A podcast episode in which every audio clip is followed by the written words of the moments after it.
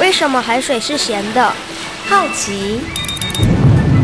原来彩虹不只有七种颜色。观察。我对于气候变迁的议题很感兴趣，想要多多了解。探索。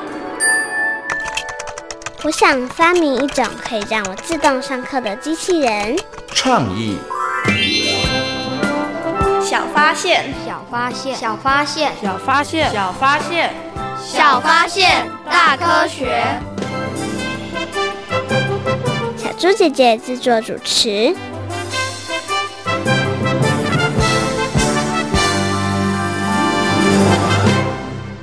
婷汉，我觉得团结力量大真的很重要。没错，尤其在救灾的时候。一定要汇集许多人的力量才行。对对对，因为要把握黄金救援期。不过我有个问题。什么问题？这么多人一起救灾，难道不会乱成一团吗？这你就不用担心了，听听历史上这一天你就知道喽。二零一八年二月六日，花莲发生规模 六点零 的强震，全台各县市各地搜救队、红十字和慈善团体都在最快的时间抵达协助，展现台湾民间强大的力量。小发现别错过，大科学过生活，欢迎所有的大朋友小朋友收听今天的小发现大科学。我们是科学小侦探，我是小猪姐姐，我是庄怡杰，很开心呢又在国立教育广播电台的空中和所有的大朋友小朋友见面了。怡杰，小猪姐姐问你哦，在生活当中你有没有曾经发生过一些意外状况啊？有啊。发生了什么事？那时候就是我在公园的时候，我在跑步的时候呢，然后呢就是不小心跌倒了，然后跌倒的时候，因为那次的就是跌得很深，刚好就撞到那个瓷针的那个角，所以呢就是去医院缝针。天哪，那伤口应该很大，也流了很多血吧？对。你当时有没有哇哇大哭？有啊，超级无敌痛的，对不对？好，那小猪姐姐问你哦，自从这次意外之后，你之后还有没有像那次一样跌，然后跌这么大的伤口，然后流这么多血啊？没有了。哦，你很厉害哦。你做了什么事啊，避免自己再次的那个跌倒，然后有这么大的伤口？就是走路走慢一点。嗯，走路走慢一点。对。然后专心一点。对。你就没有在那个走路的时候，这个可能比如说滑手机啊，或是听耳机，很专心在走路。嗯，哦，我觉得你很棒耶。怎么样避免自己再犯相同的错误呢？其实就是要修正，然后去做一些调整，对不对？不过小猪姐姐问你哦，我们刚刚讲的是生活经验，那面对天然灾害，你觉得我们有办法吗？那么面对天然灾害，你觉得我们有没有什么方法可以降低这个天然灾害所造成的损失呢？嗯，第一次可能 没, 没, 没办法、嗯、因为毕竟没有经验嘛，但是第二次或第三次遇到类似的状况的时候，就可以把之前的经验来搬出来哦。所以汲取之前的经验，然后进行调整，就变得非常非常重要咯。嗯，没错，小猪姐姐觉得怡姐讲得很棒哦。所以呢，在今天小发现大科学的节目当中呢，要跟大家呢好好来讨论一件事情哦，就是呢，在有灾情出现的时候呢，其实呢有一个单位，他在很认真、很努力的帮大家搜集各地的资讯、各地的这个资料，然后把它汇整起来哦。所以呢，在今天节目当中呢，就跟所有的大朋友小朋友呢，好好来介绍一下国家灾害防救科技中心的决策辅助系统哦。听起来这个名词觉得好像很厉害好难，其实呢简单来说呢，他们就是呢要搜集各地的资料，然后呢把它汇整起来，然后来提供呢有关单位来做一些决策，或者是来做一些政策上面的一个修正或者是施行哦。那他们到底是如何做的呢？在今天节目当中，就跟所有的大朋友小朋友好好来进行讨论，跟好好来了解哦。不过呢，首先先进入今天节目的第一个单元，就是 S O S 逃生赛。我们准备了三道题目要来考考怡姐哦，看看怡姐可不可以顺利的闯关成功。S O S 逃生赛。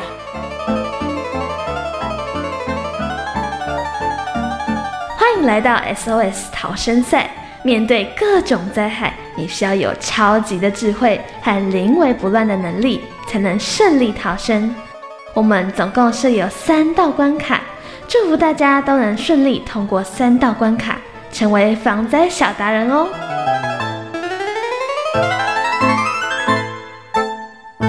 马上进入今天的 S O S 逃生赛，请问一下怡姐有没有信心可以闯关成功呢？有。好，听得出来有一点有信心，但有一点点好像没有信心的感觉、哦、好，准备好了吗？准备好了。好，马上来进行今天的第一题。统整灾难相关的资讯对于防灾有哪一些帮助呢？一，可以预测灾害的影响，提前做准备。二，可以公布放假的时间。三，避免物价的变动。答案是什么呢？请回答。我觉得答案是一，可以预测灾害，让我们可以提前做准备。对于你的答案有没有信心呢？有，有信心。那到底怡姐有没有答对呢？赶快听听看。答对了，恭喜怡姐答对了。的确，统整这些灾难资讯呢，可以让我们预测这个灾害的影响，那甚至可以提前做一些准备哦。好，恭喜怡姐答对了第一题，马上进入第二题。防灾资料库跟资讯平台对于救灾活动的协助是什么呢？一，快速救灾。二，了解损失。三，以上皆是。请问答案是什么呢？我觉得答案是三，以上皆是。很确定吗？对。非常肯定吗？对。好，那到底怡姐有没有答对呢？我们赶快来听听看哦。耶，答对了，恭喜怡姐答对了。没错，有这个资料库跟平台之后呢，可以让我们快速的救灾，同时也可以了解目前损失的状况哦。好，接下来进行今天的最后一题了，请问一下怡姐有没有信心可以连续答对三题呢？有。好，我们来听听看第三题的题目是什么。有了科技的协助，可以解读大量资讯，协助政府官员做更精准的政策判断，请问对不对呢？一，对。二，不对。我觉得答案是一，对。你很确定吗？对。那你觉得、啊、政府官员拿到这些资讯来做判断这件事情重不重要？重要，很重要，对不对？哦，跟决策好像有很密切的关系。所以对于你的答案更确定了吗？对。到底怡姐有没有答对呢？赶快来听听看。又答对了，恭喜怡姐答对了，也恭喜怡姐呢顺利的通过我们的考验，成为我们的防灾小达人哦。S O S 逃生赛挑战成功。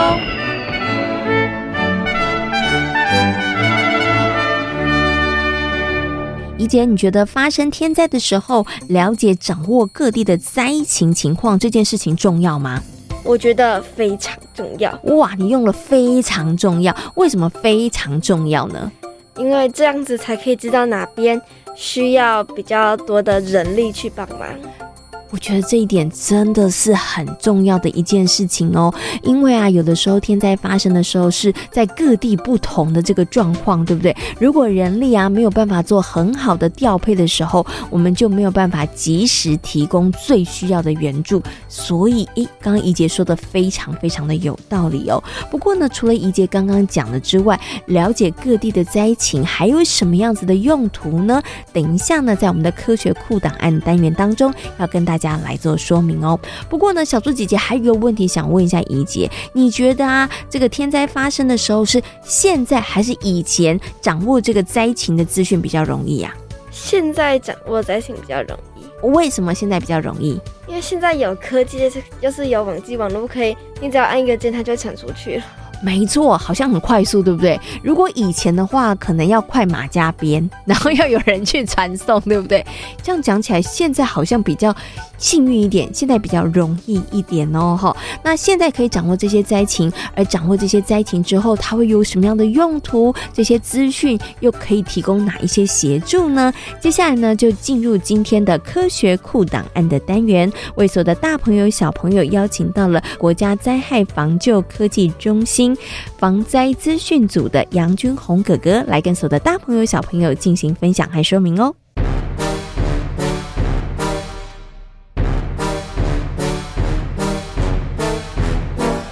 科学库档案。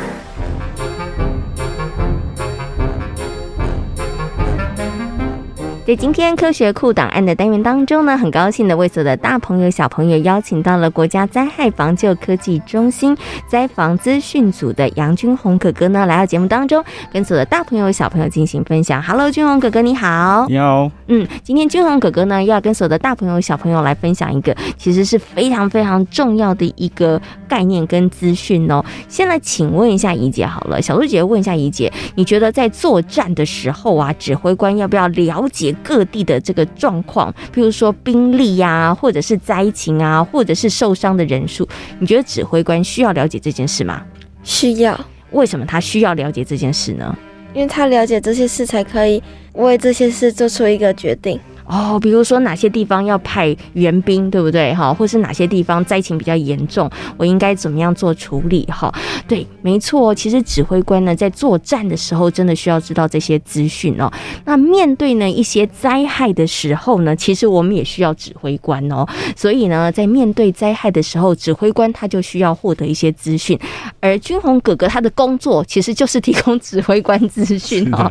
哎，君宏哥哥，请问一下，你你们平常怎么样去？或者是在一些灾害发生的时候，你们怎么样去获得这些资讯的、啊、快速的掌握到这些资讯的？好，其实我现在对于一般民众来说啊，其实呃，民众只要打开电视或手机啊，其实会看到很多灾害相关的讯息啊、嗯、尤其像是灾害来的时候，其实网络上就有很多资讯，包含 LINE 啊、嗯、然后、呃、Facebook 啊 I G 啊，这种其实你会收到这样的一个资讯，你会其实会不知道哪些是最新的、嗯、或是哪些灾情是已经排除了，或是哪些地方它其实是还不安全的、嗯、其实这样的网络上的一些讯息，它就会造成很容易造成一个救灾资讯的一个乱象、啊嗯、那所以呃，国家灾害防救科技中心啊，它特别在这边这个部分设置了一个辅助的系统、嗯、那这个辅助系统主要就是透过政府各单位的一个合作，那整合各部会的资讯之后，希望可以提供给民众跟指挥官有一个在决策过程中有可以依据证据跟实际的状况做出一个很适当的决策的一个系统。所以请请问一下君宏哥哥，所以在发生一些呢天然灾害的时候，是不是就是你要很认真努力工作的时候，或者是你这个时候工作就会特别特别忙碌的时候，因为有各地的不同的讯息传进来，你们要赶快做会诊呢？对，是的。其实目前来说，各部会的资料其实非常的多，那民众其实想要知道或是各部会所想要知道的资讯其实都不太一样、嗯、所以在这个时候呃，面临在应变的时候，其实我们在决策辅助系统这一块就会采用 很, 不很多不一样主题式的部分，比方来说呃，像农渔业的灾害啦、嗯、或是像比方来说环境的辐射的监测啦，或是火山监测啊、停水停电啊这种资讯，那我们就可以透过这样的一个辅助系统去提醒大家提早做好一个因应跟准备。嗯，所以像你刚刚讲的这些资讯啊，不同的主题是不是就是你们要搜集的一些呃内容？对对，好让大家可以针对不同的族群，然后不同的需求，然后去提供大家去做一些因应的一些方式，对对。可是呢，可能有一些大朋友跟小朋友也会很好奇说，那你们怎么会知道这一些资讯的呢？你们是谁回报给你们的呢？或者是你们有安排好暗装，还有在各地调查，然后随时回报你们最新战况？因为我们知道以前的打仗的时候啊，其实都会有那种士兵啊要回传前线消息，对不对？所以可能大朋友和小朋友很好奇说，那你们这些资讯是怎么样取得的？怎么样可以得到的呢？欸、其实我们目前来说啊，呃，民众应该或是跟我们其实最常看到的就是淹水啊、土石流、地震这种资讯。那其实呃，台湾目前有蛮多的部会署，比方说像经济部的水利署，那他就是为了要了解各地方它的淹水的状况、嗯、所以他会在各地方设置的，比方说像自动化淹水感测器、嗯、那他就可以让水利署啊，呃，很快速的去了解各地方它的淹水的一个状况。那我们也可以进一步进行、呃、水情的调控，然后并通知一些该地区的民众。嗯，那比方说像中央气象局呢，它也有设置，比方说像那种地震的测报仪。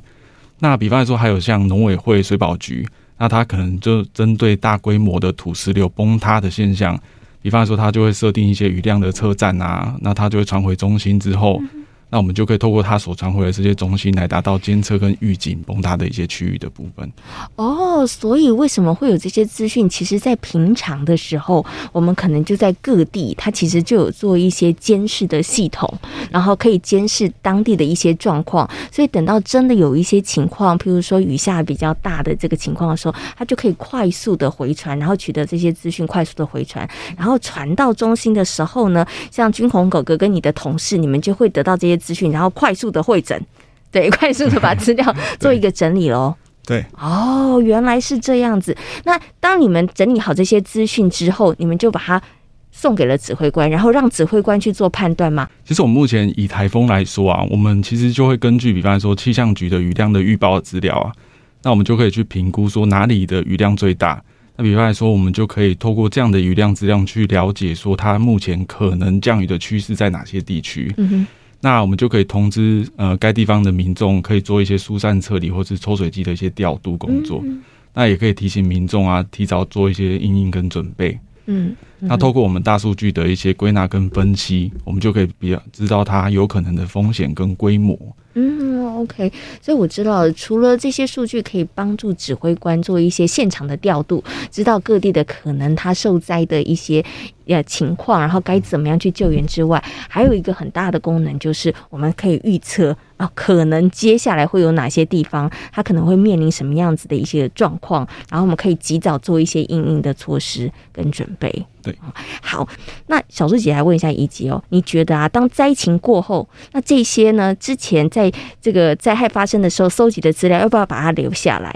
还是呢，等到灾那个灾害结束之后，这些资料我们就可以把它丢掉了，就可以把它那个放进抽屉里头，不要管它了？你觉得要不要把它留下来？会不会有什么作用呢？我觉得应该要留下来，因为这次的数据可能可以当下一次如果发生同样状况的话的参考。请问一下军宏哥哥，他有没有答对？对，没错，答对，很厉害。可是怎么样来好好妥善利用这些数据呢 ？OK， 其实我们一直希望可以防灾减灾，向灾害学习啊。那呃，我们中心其实在二零零四年开始，花了十年的时间进行台湾的水灾跟坡地灾害的一些调查，包含淹水啊、土石流、坡地崩塌，我们收集了大量的这样的资料跟数据。那我们就会透过科学的方式，或是根据过去的一些经验，找出之间的关联性，我们来预测模拟还没发生后的灾害的一个影响。那我们也会透过这样的一个资料去校正我们目前的一个模式，那我们未来就可以预测某个地方它可能发生灾害的一些风险，或是可能潜在的一些潜势的范围。那我们其实也可以透过这样的一个灾害的学习，达到防灾减灾的目的啊。嗯， okay。 那其实有这样的一个时光回溯资料，我们就可以从每一次的灾难中汲取教训，累积经验，然后预防下一次灾害来临的时候，我们可以达到防灾减灾的目标。嗯，我觉得防灾减灾真的很重要。那我们也不要忘记过去的一些可能惨痛的教训哈，要像这样子的一个从这个教训当中，然后吸取一些经验，然后避免下一次的这个灾难再次的发生了。不过我们今天谈到这一些，大家有没有发现？还好我们是在二十一世纪。我觉得真的因为有了科技，所以我们可以在这个部分上掌握的速度还有精准度可以更高哈。那也可以让这个天然灾害呢，它所导致的影响或者是损失降到最低哦。那今天呢，也非常谢谢呢杨军宏哥哥在空中跟所有的大朋友小朋友所做的分享，谢谢军宏哥哥，谢谢。透过刚刚军宏哥哥的说明之后呢，相信所有的大朋友跟小朋友呢，对于决策辅助系统应该有了更清楚的认识了。请问一下怡姐，你觉得这个决策辅助系统重不重要呢？我觉得很重要。为什么呢？因为有了这个决策辅助系统，它才可以将各地的资料统整在一起。没错，才不会呢这个资料非常的零散，对不对？那在救灾的时候呢，统整在一起的资料才可以让我们把人力还有这个物资啊资源用在最需要的地方哦。那么等到灾情过后，这些资料就要丢掉了吗？不行，哎，这些资料留下来，我们刚刚有提到了，它可以作为下一次呢，可能有灾害来临的时候，可以做一些参考，我们也可以做一些调整哦。那么在今天节目当中呢，跟所有的大朋友小朋友呢，谈到了这个决策辅助系统哦。那大家呢，现在也了解到了，决策辅助系统真的非常非常的重要。而有了这一些资料之后呢，也才可以让很多的这个救灾的工作啊，才可以顺利的推动，然后发挥最大最大的效应哦。所以接下来呢，就进入今天的英雄救难队，我们来听听看一个救灾的故事哦。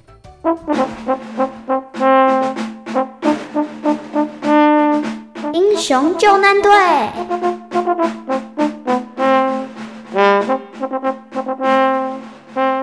每年的风灾、水灾、地震以及海啸，让日本人养成了快速切换日常时期与非常时间的应变模式。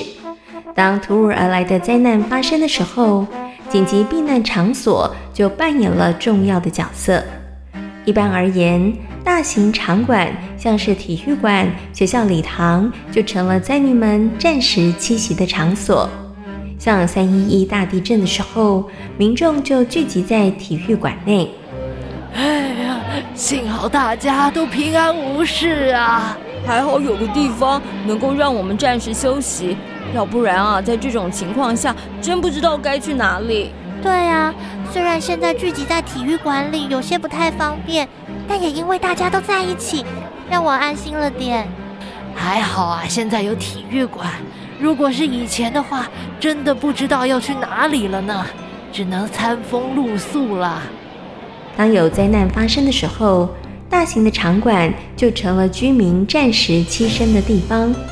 但是因为这些场馆平常并不是提供人们居住的场所，所以场馆内的设施并无法让人在历经慌乱之后能够安心舒适的生活。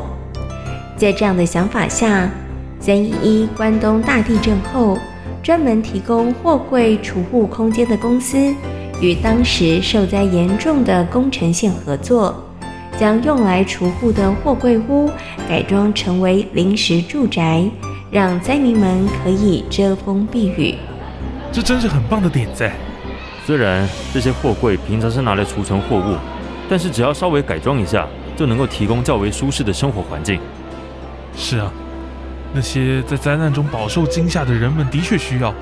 冈村社长，真是谢谢你，我代替这些灾民们感谢你。不会，能为大家做点事，是我觉得很开心的事。货柜临时住宅的阶段性任务完成之后，冈村健史社长后来在立木县找到了一块在交流道附近的空地，将这些货柜组合屋改装成为商业旅馆，继续经营。二零一八年正式成立了 Hotel R 九德尔亚。哎，冈村。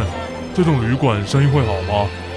嗯，我想营业应该不会有太大的问题，因为这些货柜改装的旅馆，每个房间都有足够的空间，床铺、卫浴设备、冰箱、微波炉，这些设备都一应俱全。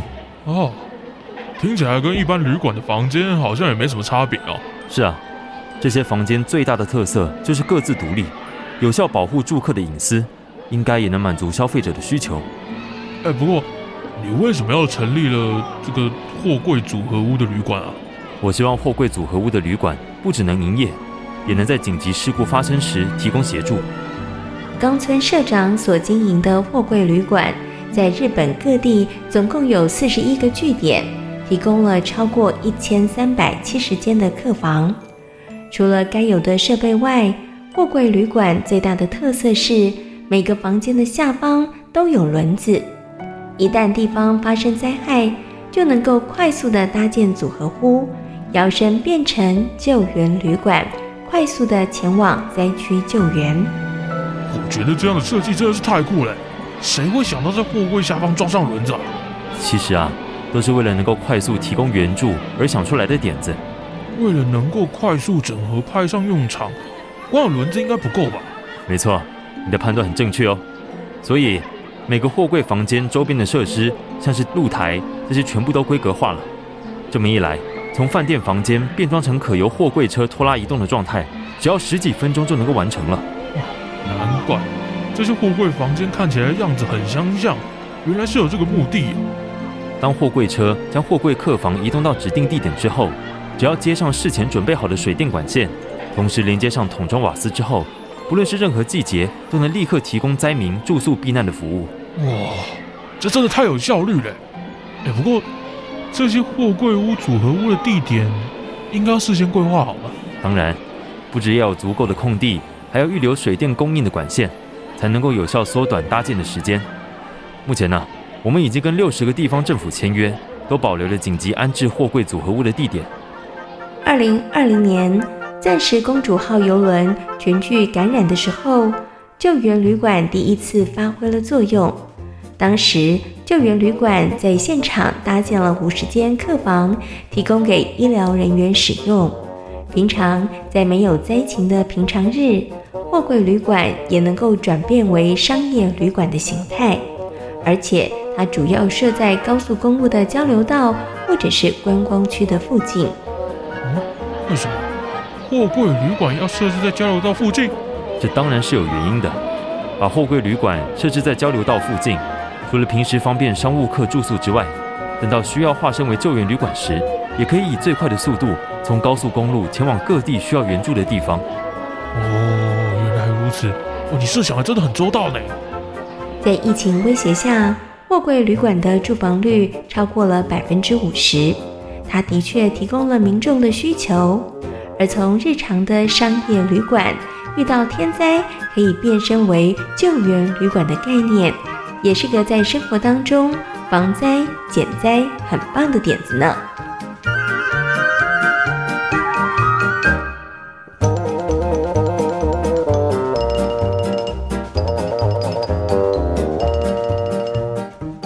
在今天小发现大科学的节目当中，跟所有的大朋友小朋友讨论到的主题就是决策辅助系统。决策辅助系统重不重要呢？很重要。它的作用是什么呢？它的作用就是可以整合各地的资料，把它整理在一起。嗯，那可以帮助呢我们在当下的时候，在救灾的时候可以更加的有效率，也可以达到我们日后降灾跟减灾的目的哦。那希望透过我们今天节目的说明，可以让所有的大朋友小朋友更了解，其实科技呢在这个救灾上面的确发挥了很大很棒的一些功效哦。小发现别错过，大科学过生活，我是小猪姐姐，我是庄怡杰。感谢大朋友小朋友今天的收听。如果大家对于灾防科技有任何的问题的话，都欢迎大家可以上小猪姐姐游乐园的粉丝页来跟我们分享哦。感谢大家今天的收听，我们下回同一时间空中再会咯，拜拜拜拜。